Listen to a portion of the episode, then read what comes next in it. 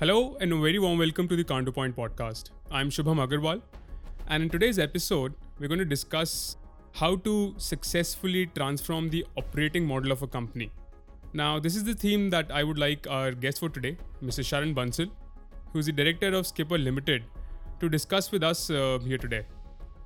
Well, most companies in the custom manufacturing industry, of which uh, Skipper 2 forms a part, suffer from various persistent issues like you know problems with vendors increasing costs frequently missing components for manufacturing high inventory high level of working capital low overall capacity utilization long lead time poor on time performance and at last the unhappy customers However, Skipper was able to mitigate all these challenges after adopting the TOC flow principles in its operations. So, join me for a discussion with uh, Mrs. Sharan Bansal to hear uh, from him their learnings from the, the entire experience. Hi, Sharan. Uh, welcome to the Counterpoint podcast. I want to start by asking you why did you feel the need that the company needed a change in the first place? Well, I think the uh, biggest problem uh, in uh, engineering business, particularly our kind of engineering business, is that the word itself, it is engineering and it is a customized manufacturing business where we don't have the luxury to produce goods as per our timelines and have it available to the customer when they need it. Our manufacturing starts when the customer gives us a release because 100% of the production is customized, which presents huge challenges in itself to manage the entire supply chain, to make sure that all the different components of the finished product are available just in time so that we're able to meet the customer's lead time requirements. We uh, go through the engineering, the prototype, the mass manufacturing, the inspection, the logistics. All of it needs to come together just in time with the right coordination with the customer to make sure that we are fulfilling projects on time. So, though that is the primary challenge, of course, apart from that, uh, all the other challenges that come with customized manufacturing like that. We typically have low uh, capacity utilization across plants. And on the other side, we may have a situation where we face uh, over flooding of orders at one time where all the customers want material just in that one month. When we were not able to do that in the past, we have faced penalties from customers it has hit our operating margins uh, because of those penalties in a ever competitive industry where already margins are squeezed. And also the biggest challenge is that uh, because of these temporary mismatch of capacity utilization, we are faced in a situation where many times we have to give up uh, high margin orders because we are not able to commit uh, delivery schedule to the customer where our required lead time doesn't meet the customer expectations. And we have no choice but to let go of that order even though it could have fetched a higher margin for the company. Interesting. So what were the major changes that were implemented to address some of the problems that you have highlighted here? I think uh, uh, uh, one of the challenges we have in our business is uh, because we buy only from primary steel producers so these are uh, typically large steel companies like Steel Authority and Tata Steel. Uh, their delivery schedule not doesn't necessarily match with our delivery requirements all the time or the delivery requirement that our customers uh, demand from us. Uh, so one of the first things that Vector did uh, when they came on board was uh, help us decouple the raw material from our entire manufacturing process. they helped us design BPR, uh, based on which we were able to identify the key SKUs which we needed to have available in stock at all the time and a system to replenish that uh, uh, based on consumption. Uh, now, this was a very important step, although we had fears initial that initially we had fears that this would lead to uh, increase of inventory, but those were mitigated by helping us uh, reduce inventory in the subsequent stages of manufacturing. Right. And Mr. Sharan, could you also talk about the changes in the core manufacturing operations that were uh, brought about?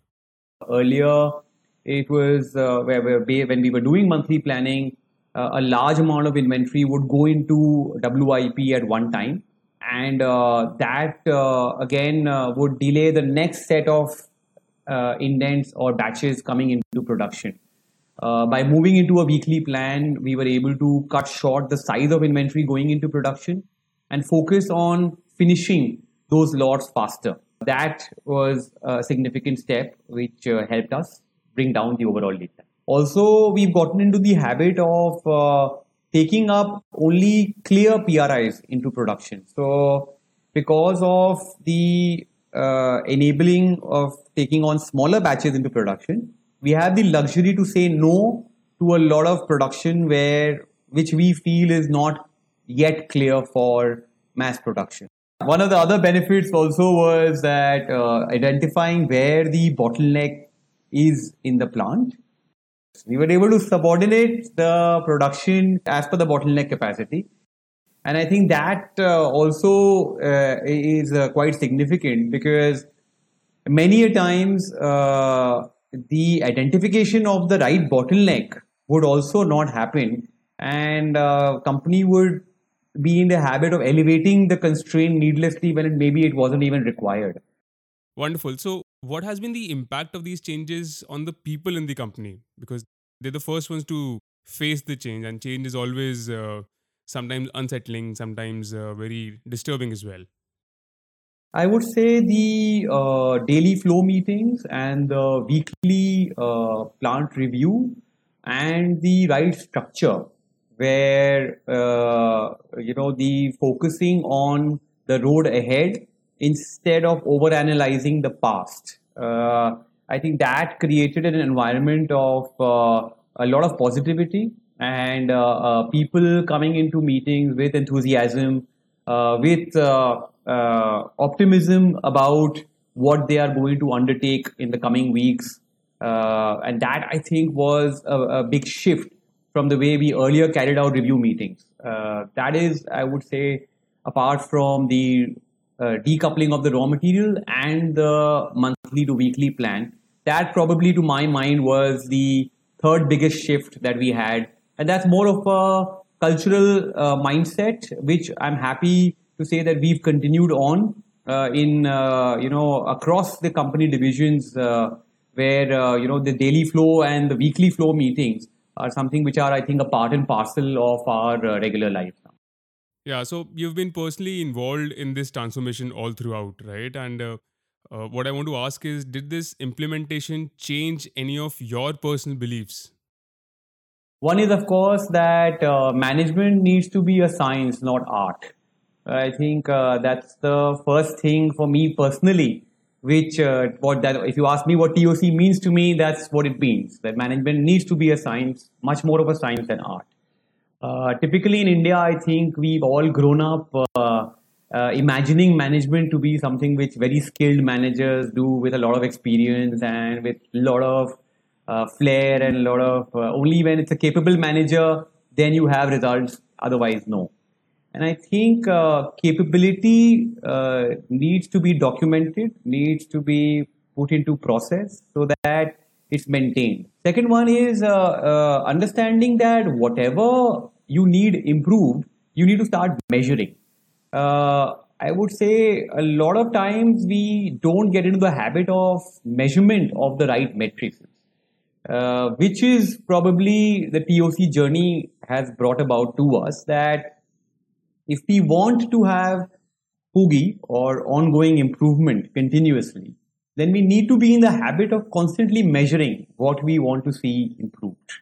Uh, the daily flow and the weekly flow meetings we make it a point to identify what we would like to see measured uh, afresh. Uh, we identify challenges and then we uh, understand the right way on how are we going to measure this now. Uh, another significant uh, and I would say more ignored part of management is also removing things which you don't need anymore while we are on this journey of POOGI and constantly improving, improving and uh, introducing new concepts, new measurements, we also make it a point to remove old reports and old measurements which we don't require anymore. I think else is just we keep increasing the work of everyone in the team and uh, at the end people just get tired making reports all the time right so how how were the results what are the major benefits that you have realized uh, with the whole transformation We've uh, certainly been able to crash our lead time. Uh, initially, where we would talk about a lead time of anywhere between two and a half to three months to customers. Now we are confidently able to give a written commitment to our customers for a 45 day lead time. And uh, the effort will be to eventually take this down to a 30 day lead time. And I think we're on that journey. We should be able to achieve that very soon as well.